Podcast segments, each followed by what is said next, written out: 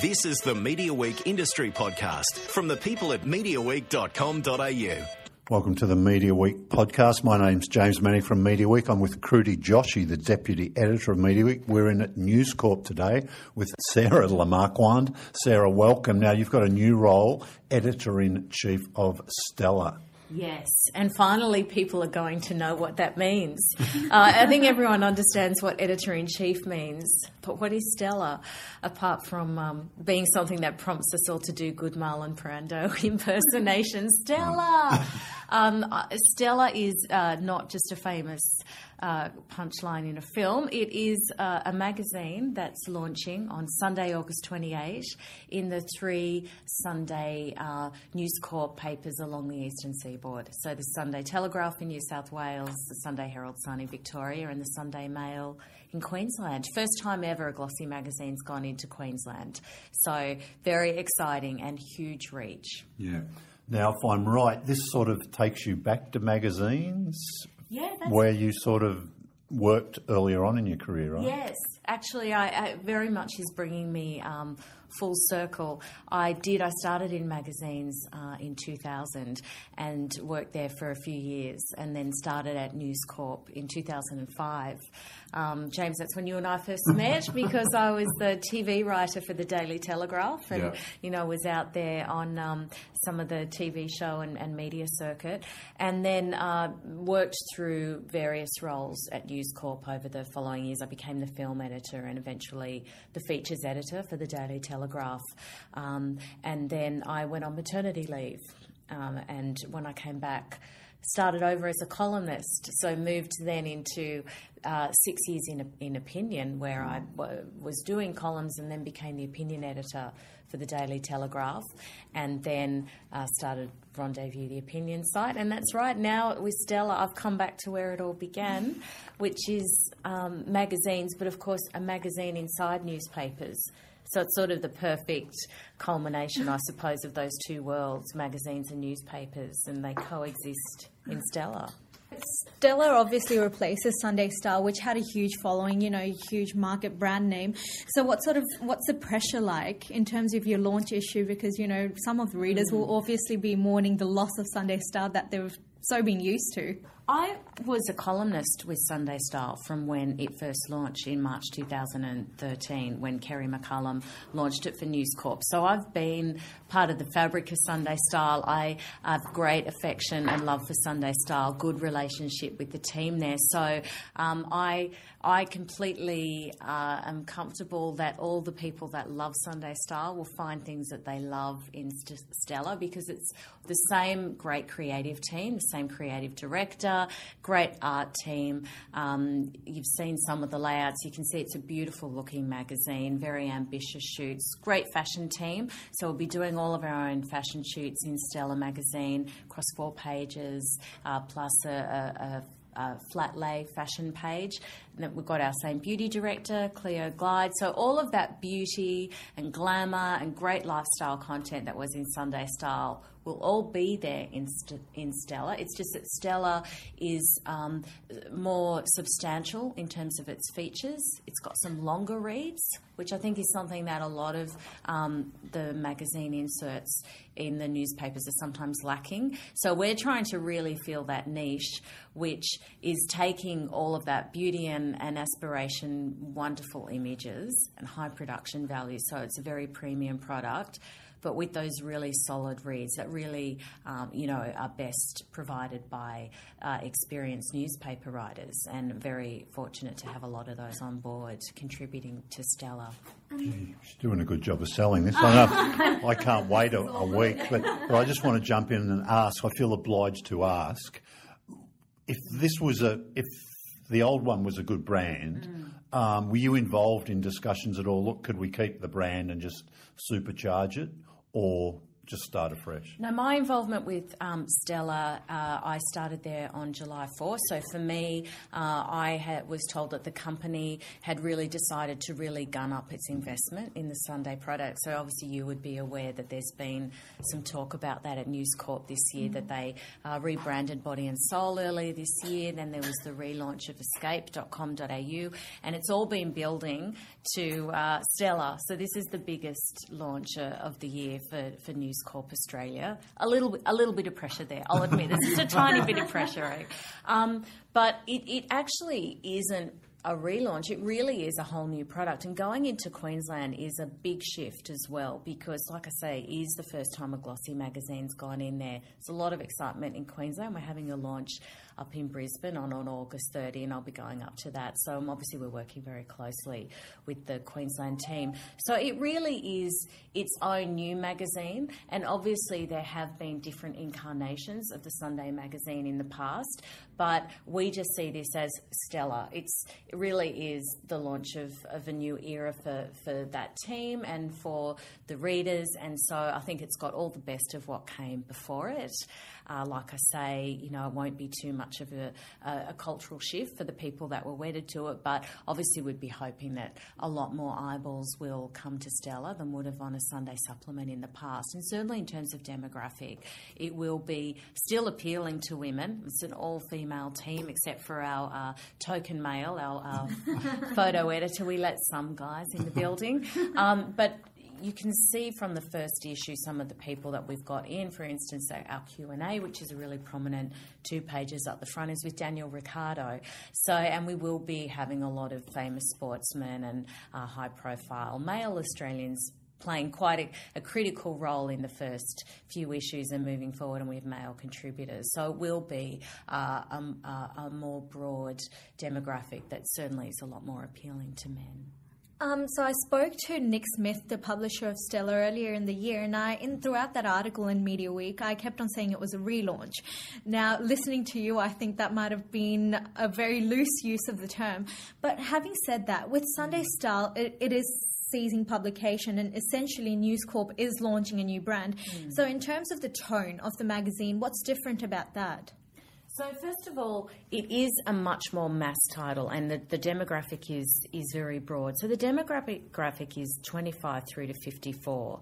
Uh, so obviously Sunday Style was a, a very yeah a little older. That's right, James. And um, Sunday Style did skew uh, a little younger, a little more uh, female in um, the the point that it was uh, potentially alienating to men. It was something that women would die for in the paper, but their uh, uh, other half wouldn't necessarily be grabbing it for them. We've certainly seen the men that have seen the, the cover of the issue that will be in the paper this Sunday, uh, that they've certainly grabbed it themselves as well, uh, not just because of the pretty women, but because there is content that talks to them. So it is certainly uh, a much more mass market title than Sunday Style was. Um, but again, like I say, we're still trying to maintain all of those really, that premium feel and, and the high production lifestyle values. Um, so it will be replicated again by really utilising that great talent. So again, I've obviously worked on in the newspaper culture here for 11 years, and there's great people across all of the titles. You know, Jordan Baker. Uh, and Angela Mollard, Andrew Rule, Frances Whiting. There's a lot of talent from the mastheads to be tapped into in the magazine. Really good feature writers, uh, you know, reporters that we can tap for a one-off, like that are doing around. You know, Jessica Halloran, for instance. Uh, you know, I would say probably one of the best sports writers in all of Australia. She's done some great work uh, for her role in the Daily and Sunday Telegraph. She did a lot of work for me at, at Rendezview. She was actually nominated for the inaugural Women's Leadership Award for the Walkleys this year for a series of work that she did for Rendezview, and she's someone that is already working on some really solid features for us at Stellar. So I think it's going to have uh, some of that masthead uh, meat to it and that real substance and weight, and that obviously is um, a departure from where it's been in the past. The, the old one had a little bit of hipster about it too. It was a bit, you know, it was yeah. very Surry Hills, yes. very Fitzroy, maybe. You know, that's well, right. Let's try to reach out a bit to maybe viewers outside the inner city I well. think it's fair to say this would definitely be um, less hipster. Uh, I've been called many things. um, I don't know that hip has ever been one of them. I, I, it certainly will still be beautiful. We want you to read it and feel transported in the way that, that I think that's the point of a magazine, isn't it? Uh, you want, I mean, I'm a big magazine reader. I subscribe to, um, you know, eight or nine magazines from around the world and always have a big pile on the coffee table at home. So there is, you want to get wrapped up in the, the, the, pho- the photography and the fashion and all of those beautiful spreads. So that, I think that's absolutely integral to any sort of magazine, certainly very much at the core of Stellar. But in terms of the hipster, cool edge, it certainly will be um, uh, people that might have read Sunday Style and thought, oh wow, this magazine's making me feel really old. They certainly won't have that reaction when they read Stellar. So you talked about um, Stellar reaching towards a mass market and you know pulling in more male audience as well. Um, and you also earlier mentioned that it's quite the first issue has a lot of women speaking and a lot of women focused centric articles. With the first issue, if if that is something that you're aiming for that mass audience, isn't that something that you would you would have been conscious of of getting more you know male stories in as well? So having Daniel a good Ricciardo, mass. Daniel Ricciardo's in there, but come on, he's an eye candy for women as well. Well, that, well, that's great. Well, the, I, Know, it's so interesting this discussion of the um, male versus female demographic. And this did come up a lot in you know my previous endeavour, which was Rendezview, and uh, was staffed by women, and obviously um, had a lot of female writers. But you know, our readership en- ended up at about 50-50. So that's trafficking at about fifty percent male, fifty percent female. So I always think you know it's a little bit of a furphy that we talk uh, a lot about you know women's content, and I've been um, you know, Rendezview was targeted in an article in the Guardian last year where you know they talk about. Um, uh, you, you know that it, it used to be the women's pages, and now you know it's sort of like the, the pink room. And I was thinking there is nothing pink about Rendezview. I think that says more about the prejudice of the people that make those observations that they think that we're being cordoned off into women's products. I mean, w- at Rendezview, we were just writing, and they're still continuing to do so. What interests us? And if that happens to be a lot of women that are making the decisions, so what? I mean, no one sits around saying the sports pages are wedging men and stereotyping men. I mean, they're just there. They happen to be produced overwhelmingly by men, but men and women both read them. I think it's the same thing here. Um, when you say Daniel Ricciardo, for instance, I think that's something that is definitely appealing to a lot of male readers, but it's not like it's alienating to to uh, female readers, and I, I think that's the same for a lot of our product. We will be having men, for instance, in the fashion pages.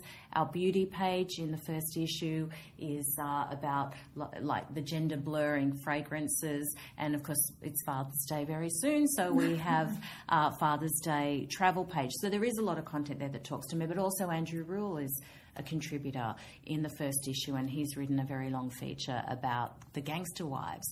And of course, Andrew Rule's got a very uh, solid male following. So uh, there certainly will be a lot from that first issue onwards. And certainly, obviously, I can't give away too many specific details. I'm sorry about what's coming up, but I can certainly tell you that there are uh, some long features, including cover stories coming up over the, the next few weeks that will definitely be very appealing to both a male and a female demographic.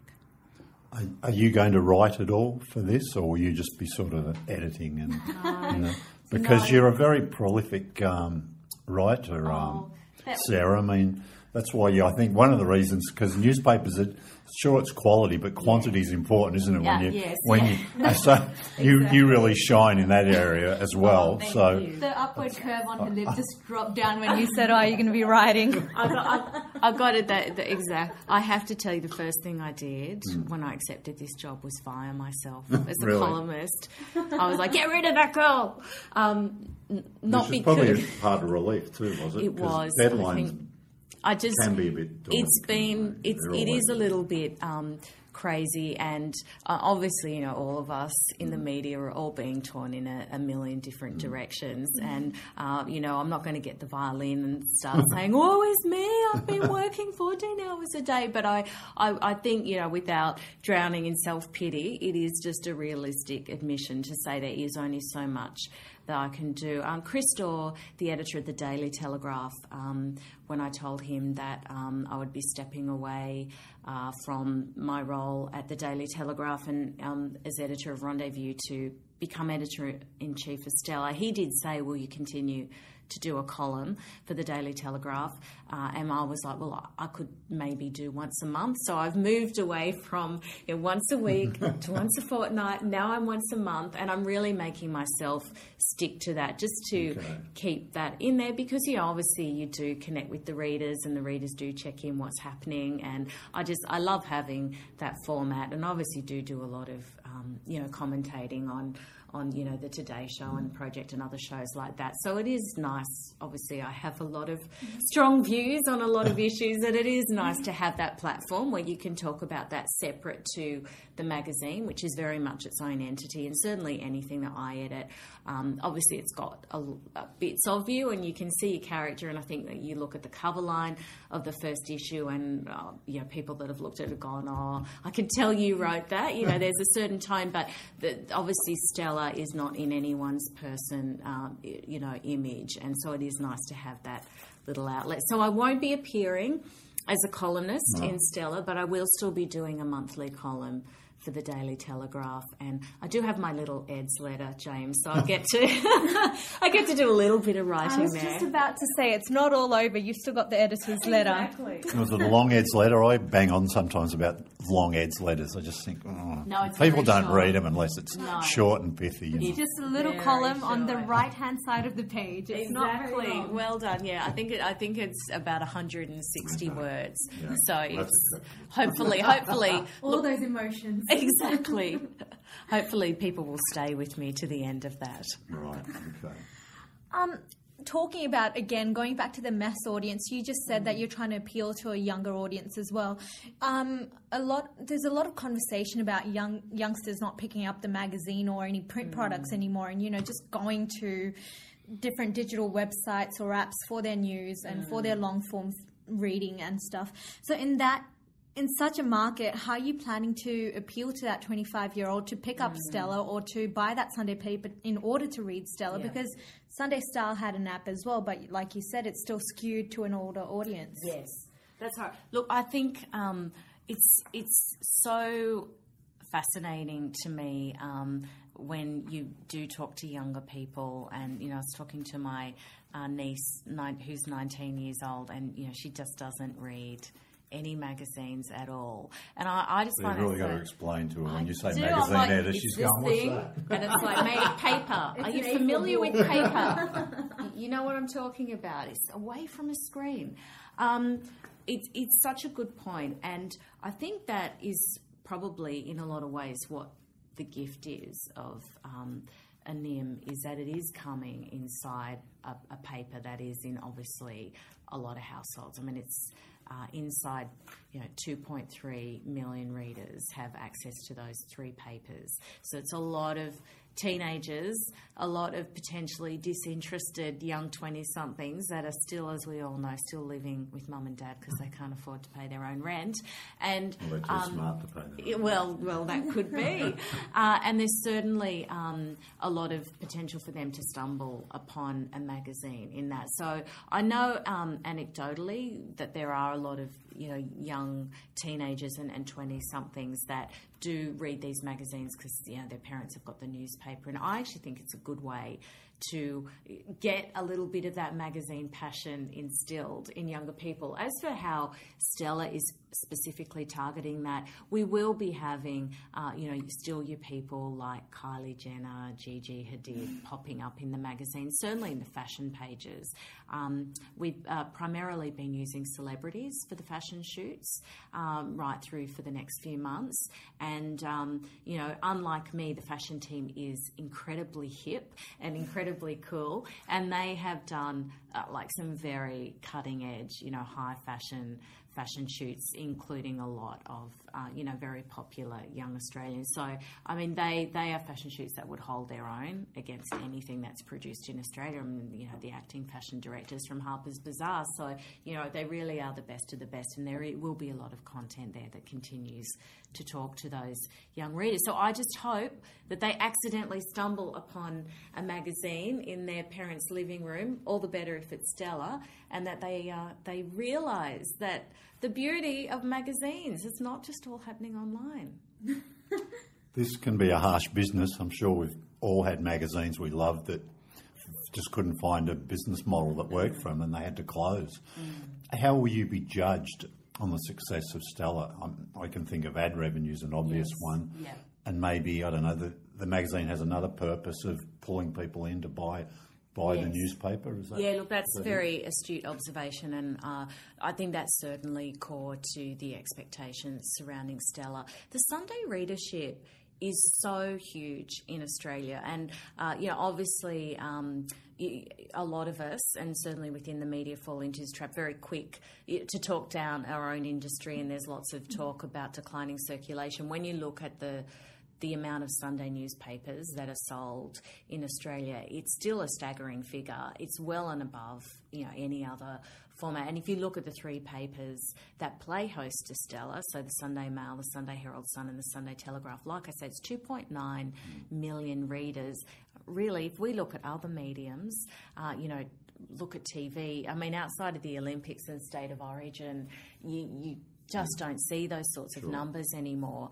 Um, so I think the idea that the company has made a serious investment talks a lot to the fact that there's still a really solid um, tradition in this country to buy a paper on Sunday. And yes, I work for News Corp Australia, so you'd expect me to say this, but the facts do bear it out. They are actually, the consumers are buying a News Corp Australia paper on Sunday. So, really, it's just about making sure that those readers still feel that there is um, a reason for them to pick up the paper every weekend.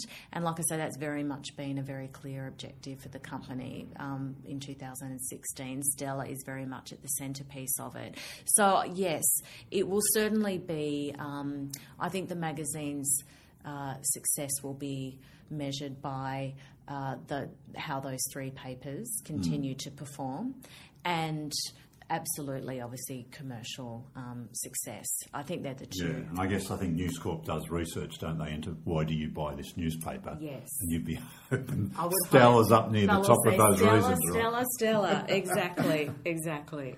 Speaking about readership and circulation of the Sunday papers, when it comes to the Eastern Board properties of News Mm. Corp papers, the readership's actually gone down in the last one, and I think it was down in the previous one as well. So does that put in extra pressure in terms of you know insert magazines being the big draw card for Mm. readers buying Sunday paper? Is that much on your on top of your mind at all? Well, see, I think it's an that really cuts to the heart of it. So those papers are actually very popular in their own right in terms of their EGN content. Uh, we, we see that, uh, you know, like last Sunday, for instance, there was the splash about, uh, you know, war veterans and the high suicide rate, and that was done in the Sunday papers and then kick-started that really big national discussion that, you know, went on. The Prime Minister actually called a press conference to address it. I mean, that's not unusual for those Sunday papers. So I think their EGN content is, uh, you know, a core part of their ongoing success. And then again, you do have things like Body and Soul and the revamped Escape. So there's a lot of reasons why those Sunday papers are so popular. And I think with Stellar, it's really just about making sure that the magazine is delivering far and above what anyone else is doing in that world of the insert magazines. Um, so, yes, I mean, I wouldn't lie. I definitely feel a lot of pressure. And, you know, if the circulation of those three Sunday papers was suddenly to plummet, obviously I would be very quick to blame it on something else, but I'd have to quietly think. Uh, so there's certainly a very tangible thing, but there, there, like I said, there are a lot of reasons that those papers are very popular, and obviously we'd like to think that will really help boost and maintain that popularity.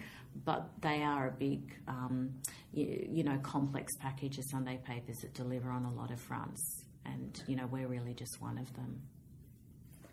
When it comes to your readers, the readers in Sydney totally different to when you go up to Brisbane. The vibe's totally different. You go down to Melbourne again, it's a completely different vibe. Mm. So how do you ensure you um, appeal to those three markets equally? Like, do you have to make little tweaks and Mm. Yep. stuff there? Yes, no, great question, and we do. Um, so, uh, as you would know, so the, the the magazine sort of got your three pillars. So you've got your news and entertainment, which is our cover feature, and then all of the other features, and then the columnists, which I can talk to you about a little bit later if you like. Uh, then we've got our lifestyle content, and then our third pillar is food. So we've got Donna Hay, who's doing a double page masterclass in this first issue, but uh, we have Delicious on Sunday. So that's 10 page supplement that's being created for um, Stellar magazine. How many So, pages in your first book? Um, 76 pages in New South Wales and 68 in Queensland and Victoria. We've got a Vogue Fashion Night So is out. there a different insert. edit for different markets? It's- or is it mainly just ad pages? it's all the. ma- It's just the VFNO um, inserts affecting pagination. Stop talking all these first acronyms. issue. Come on, Sorry. okay. Vogue Fashion Night Out. Actually, it's very hard to I was say. gonna say that. VFNO. yeah. Did you? Yeah. Yeah. I've seen a few people stumble over that. I've had EGN too, which is Oh yes, early general sorry, news. is early general right? news. And NIMS was. Uh, so that that's Newspaper your, yes, insert, yes. I- There I you go. I won't tell you how long I worked at Yes. Media Week before I this knew what NIMS meant. I, Oh. I just never dawned on me. I've sat in so many um, meetings in the last seven weeks, and people have been there with acronyms, and I'm like, "What on earth is that?" And then, of course, some of them aren't even industry specific. Good on you for asking. I So- can pretend and go, oh, yes, really. Oh no, don't worry. I, go- I googled one the other day. I was like, "What on earth was that?" So sorry. Oh Sorry, my so back to the States, I yeah. do apologise for my acronym. No, that's good. say that makes me feel better. there you go. There's no shame in Googling an acronym. Um, so, uh, in terms of pagination, then the second issue will be 60 pages across all of the three states. right. So, uh, so yes, this was just coming back to um, the answer about plate changes. So delicious on Sunday. So this is 10 pages here that runs um, in Stellar and it, it's fantastic. So you can see there's a great team there of celebrity chefs. Matt Preston does a column and then each of these chefs will be contributing like a weeknight meal planner. Um, which is across the five nights. I think it's great because it gives the magazine a bit of longevity. I think that's something that will really, you know, entice people to keep it on their kitchen bench or on their coffee table. Um, but a really exciting thing here is that Woolworths have also brought into Delicious on Sundays, so it's obviously such a commercially appealing proposition. But you know, for me as editor in chief, just such a great opportunity to be incorporating Delicious on Sundays. Obviously, Kerrie McCallum is the editor in chief of the Delicious brand, so she has a team and she is overseeing this content in Stellar. So I, I think it really does give us um, a, like a really big added value, and certainly again a big point of difference from other magazines. But there are um, reviews and news. Uh, local news in this, and we will be changing that for each of the states. So there will be a, a state-specific page in Queensland, in Victoria, and in New South Wales. So, to, to, in terms of local sensibilities, we will be tailoring for that. But again, having worked on a national site for the last 18 months, I think when you're just focusing on storytelling and interesting characters, that uh, you know, content is a lot more universal when you're really letting the narrative do the work. Um, and so we have, for instance, uh, we're profiling a very well known uh, sports person in one of our first few issues, and uh, a writer from the Sunday Mail in Brisbane is writing that for me. And I was just talking to her and saying, So, yeah, this is someone that doesn't have that immediate first name superstar status in Victoria and New South Wales that they do in Queensland. So just make sure that the assumed knowledge is not too high and that you're making sure that that person translates to the other state. So we just have those discussions with our, our readers so that anyone that has been writing for, for with our writers, sorry, that anyone that has been writing for one specific masthead understands this is Eastern Seaboard. It's quite broad and that you really find the universal hook and go for it. Mm. And so when, when you get the delicious on Sunday section seems to be mm. quite an ex- exciting proposition for the reader of Stellar. Obviously, delicious being a big brand on its own. Once you mm. get the copy from Kerrie McCallum, you know, once she submits it, do you do you even bother going over it? Yes, so that she's got a whole team here. So there's four people, and they are working solely on Delicious on Sunday as its own entity. So it's all original content for us. Well, I guess And she was then- asking, do you get to edit that, or does that just go No, in and? they they have their own team. So Yeah, I look that's at just it. like finished pages virtually. Yes, exactly. yeah, it is, which is great. Um, but obviously, we do look at it, and we come together once a week for pagination, which is when you know we go through the whole issue. And um, it was funny because that actually happened yesterday. It felt a little bit hmm. like.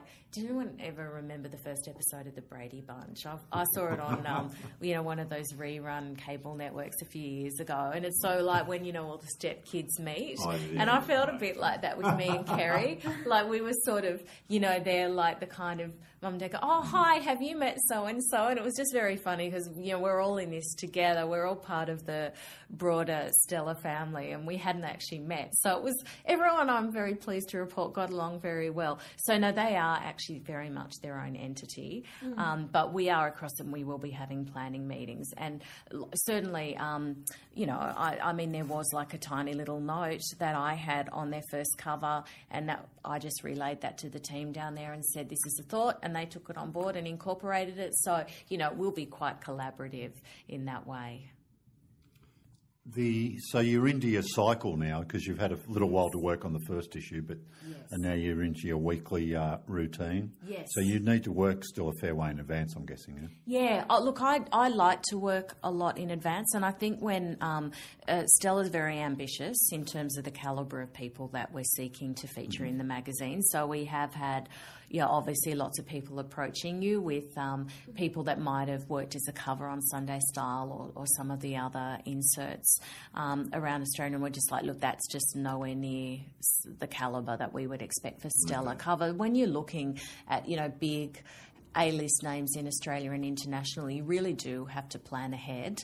Um, so we we actually have I have a document um, that is actually going up to next year in terms of big ambitious things and some issue planning and we're already looking at you know like our big christmas entertaining issue and our christmas gifting issue and our party season obviously you know our spring carnival all of that content we're working in advance and then in terms of the um, micromanaging, getting down to the wire. I also like to have an element of news value to it, which you you have to be a little bit um, open to sh- change. So, for instance, in the first issue, um, we asked. Uh, a freelance contributor, Angela Mollard, to look into. We'd heard that there was a little bit of an influx of young women uh, signing up to be nuns and young men entering the priesthood, which seems a bit counterintuitive. You know, we live in this sort of Kardashian era. Obviously, the church has been rocked by scandals, you know, the Royal Commission.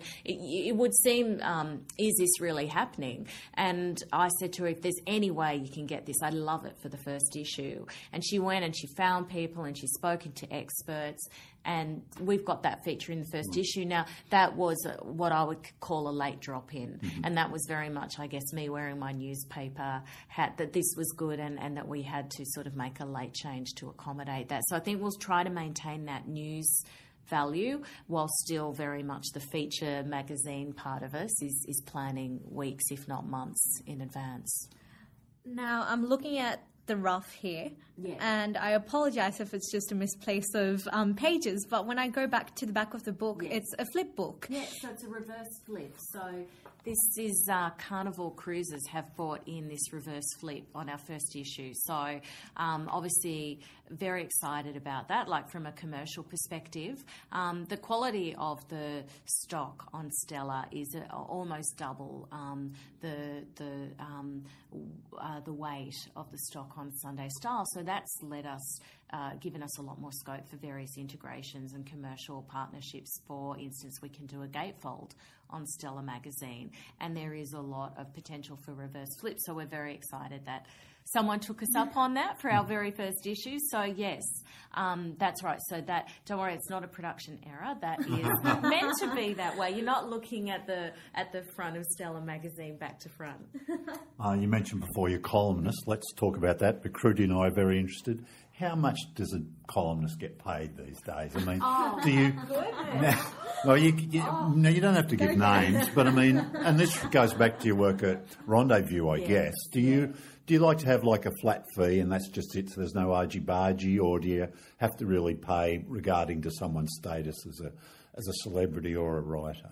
Well, I think the most important thing for me is that it is important that you pay your columnists because obviously this is Not everyone a, does, do they? No, they don't. No, um, and they there is a bit of a cultural thing that's crept in probably from opinion pay, pay pages where you you're just lucky to be published you feel strongly about an issue.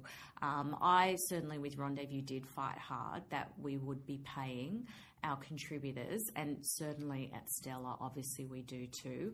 Um, and the, in terms of the hierarchy it's it's pretty um, uh, standard. I mean we are very similar rate for lucky we we are very for high caliber um, columnists. So the first uh, issue will be Carrie Bickmore, and then the rest of our roster is David Campbell, um, obviously very uh, popular Channel Nine presenter. Uh, he's done some writing for me at Rendezview. Always was super super popular with the readers. Um, Kate Langbroek.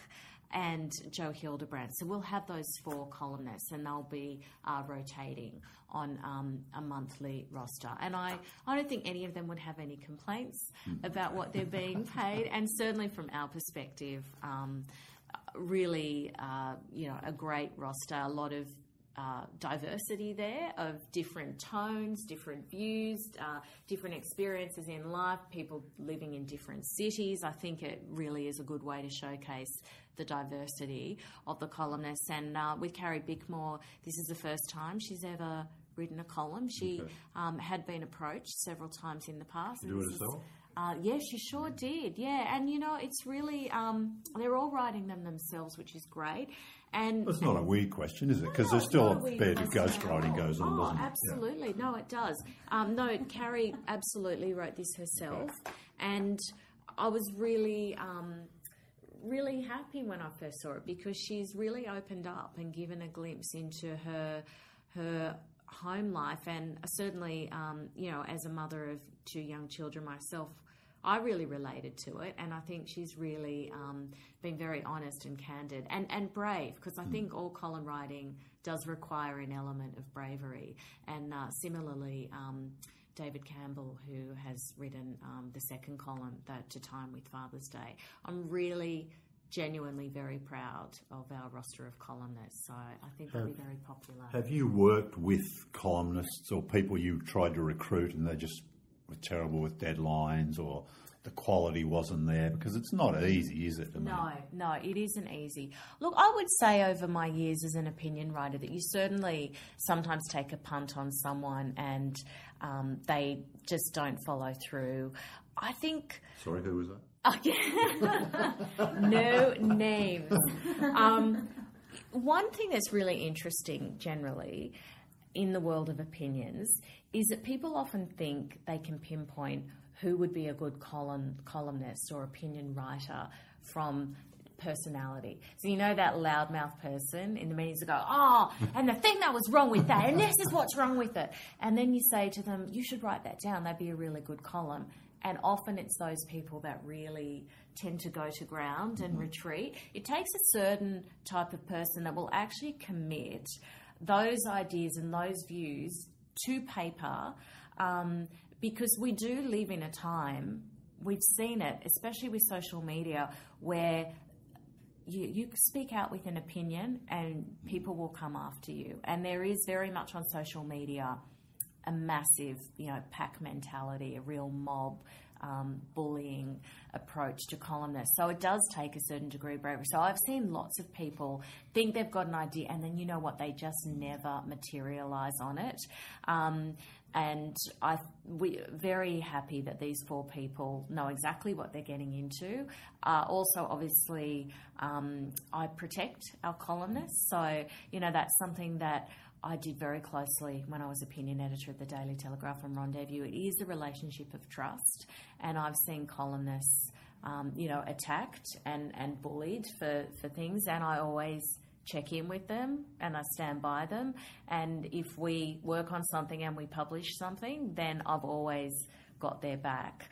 And uh, I, I would like to think that, you know, coming into Stellar, that all of these contributors knew that because um, it's not an easy world. I mean, again, as, you know, I'm not suggesting we get the violin out for anyone, but it, it really is. Um, a, a, difficult time to be an opinion columnist. I think anyone that sort of pops their head up and, and verbalizes an opinion is at risk of you know getting getting the haters shouting them down. And so I have great admiration for anyone that does just, it. Just one more on that. You seem to be good at walking that line. I'm guessing you've probably had a few arguments with editors maybe over the years about because a lot of what you've looked after does thrive on controversy, and the more out there, the better. Yeah. But I'm guessing you sort of, as you say, you've got their back, and you sort of, you know, you think, look, okay, we can go too far maybe and risk maybe Absolutely. overdoing it when other people think, nah, look, the more controversy, the better. Yeah, actually, a little bit of both. I mean, I certainly have been fortunate in Well, that. you beat it up um, sometimes.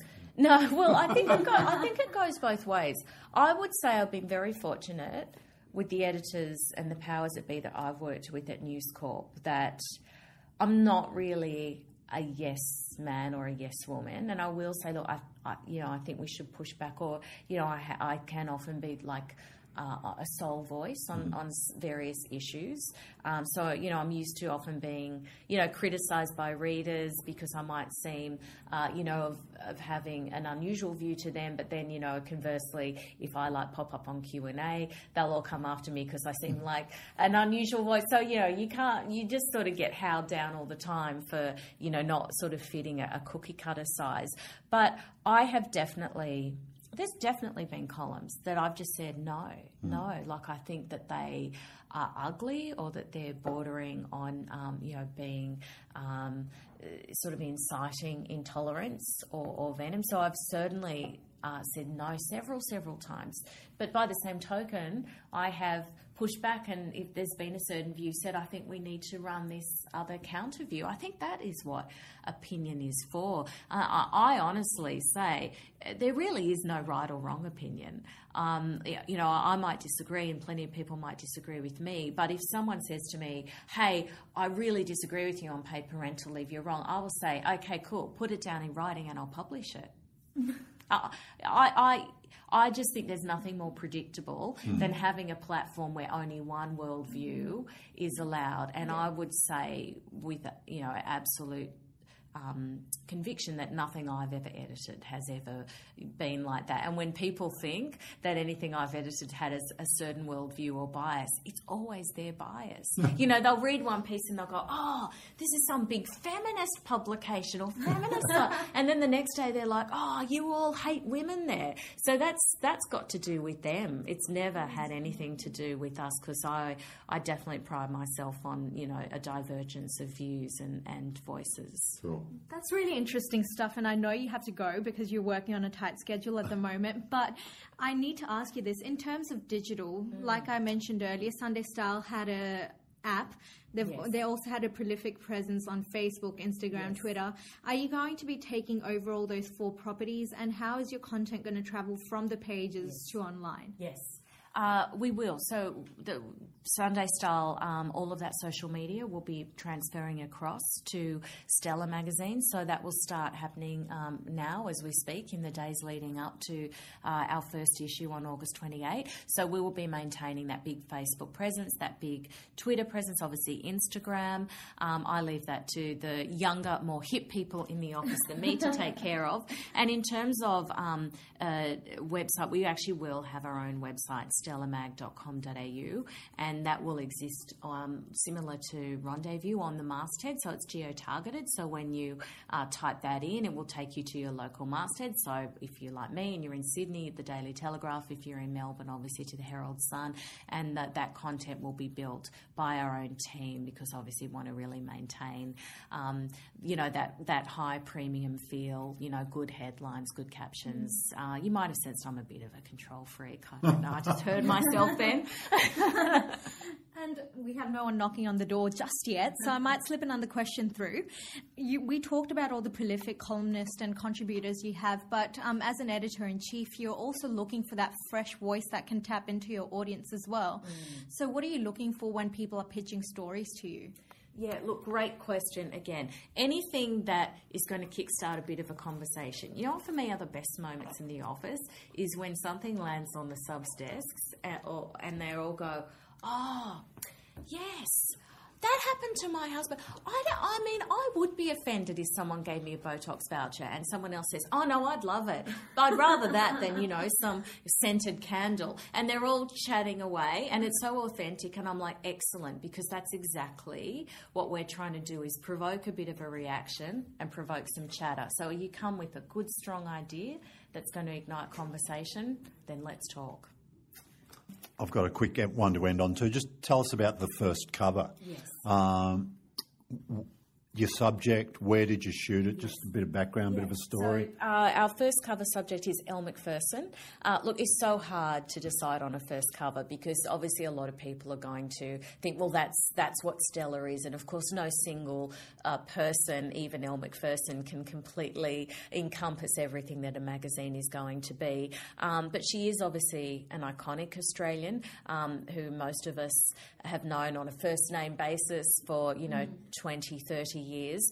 Uh, we haven't seen that much of her lately. This is her first uh, sit down interview in a long time. It is a world exclusive. Um, there, uh, she is launching a new business venture, and we went and shot this in Hayman Island. So um, beautiful location shots um, at, at the resort, and obviously it's so quintessentially Australian. I mean, you look at that and you know that that, that was here on, on Australian soil. Beautiful uh, photos, a really great candid interview done by Jordan Baker. Um, I thought Elle uh, was very, very warm, very smart. Uh, obviously, we've all known about her business savvy, but she gives a lot of nice personal insights. So, uh, it, for us, it really nails um, all the objectives in that it's obviously a beautiful cover. Uh, I mean, I think all the composition of the the it's uh, the uh, the framing of it is unusual. You didn't go for a close up. Was there any debate about that? The, Yes. h- how big she should be on the yeah, cover? there was a lot of debate about that, and um, luckily. Uh, um, me and my publisher Nick Smith prevailed on that. Mm-hmm. We felt very strongly that this was an important departure. This is certainly not something you'll be seeing every week. You will see mm-hmm. plenty of type photos. We'll mm-hmm. have all sorts of different cover compositions. Um, but I just thought that the the beautiful, you know, the pool, the light, the the deck. It's just such a gorgeous photo with the greenery in the back. I just felt to close up. There are some amazing close up photos of Elle in this shoot, and one of them we're running full page inside the magazine, so as an alternate cover, if you like. but I just felt for what we're going for, which is an element of surprise and um, unexpected. But still beautiful. I thought that really came very close to perfectly summing it up. That's a stunning cover, but Nick Smith also mentioned he wanted Nicole Nicole Kidman on the cover with Keith Urban. So was he really let down? I mean, that's a stunning, stunning cover. When did he say that? what? I don't. Oh, I Kruti, what have you done here, know Kruti? Controversy. eh? Gee We're, whiz. we're pretty happy with Elle. But the good thing about Elle Macpherson, too, is she's not polarizing. Like, it's actually quite rare to find, you know, there are other really famous Australians that we will absolutely be featuring on the cover and we'll be very delighted to do so. But you know, they can create a bit of a divided response. I think for I'll have those fights, you know. but I think issue one, I think if you can find someone who um, you know is interesting, is immediately um, iconic and recognisable, still has an air of mystery about them because they haven't been everywhere lately. I mean, that's a difficult brief. I can't think of many other people outside of Elle that deliver on that. And again, it is beautiful. And I just think, you know, I wanted a front page that I can frame and keep by my desk and look at every day and think that's a beautiful cover. And I honestly think we can do it with that one. next- That will be happening in the next week. I'm guessing this will be on your desk, framed. Yeah, absolutely. Framed forever. Okay, look, we're just about to get booted out of here, I think. Um, Get out. News Corp's not the general place it used to be. You just come in, walk in by yourself. No, just wave the security, walk right through you when, you know.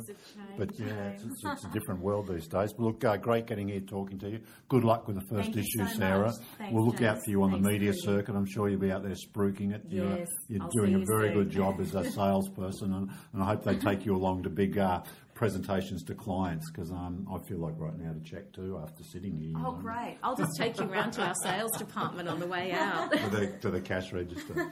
Okay, thanks very much. Thank you both.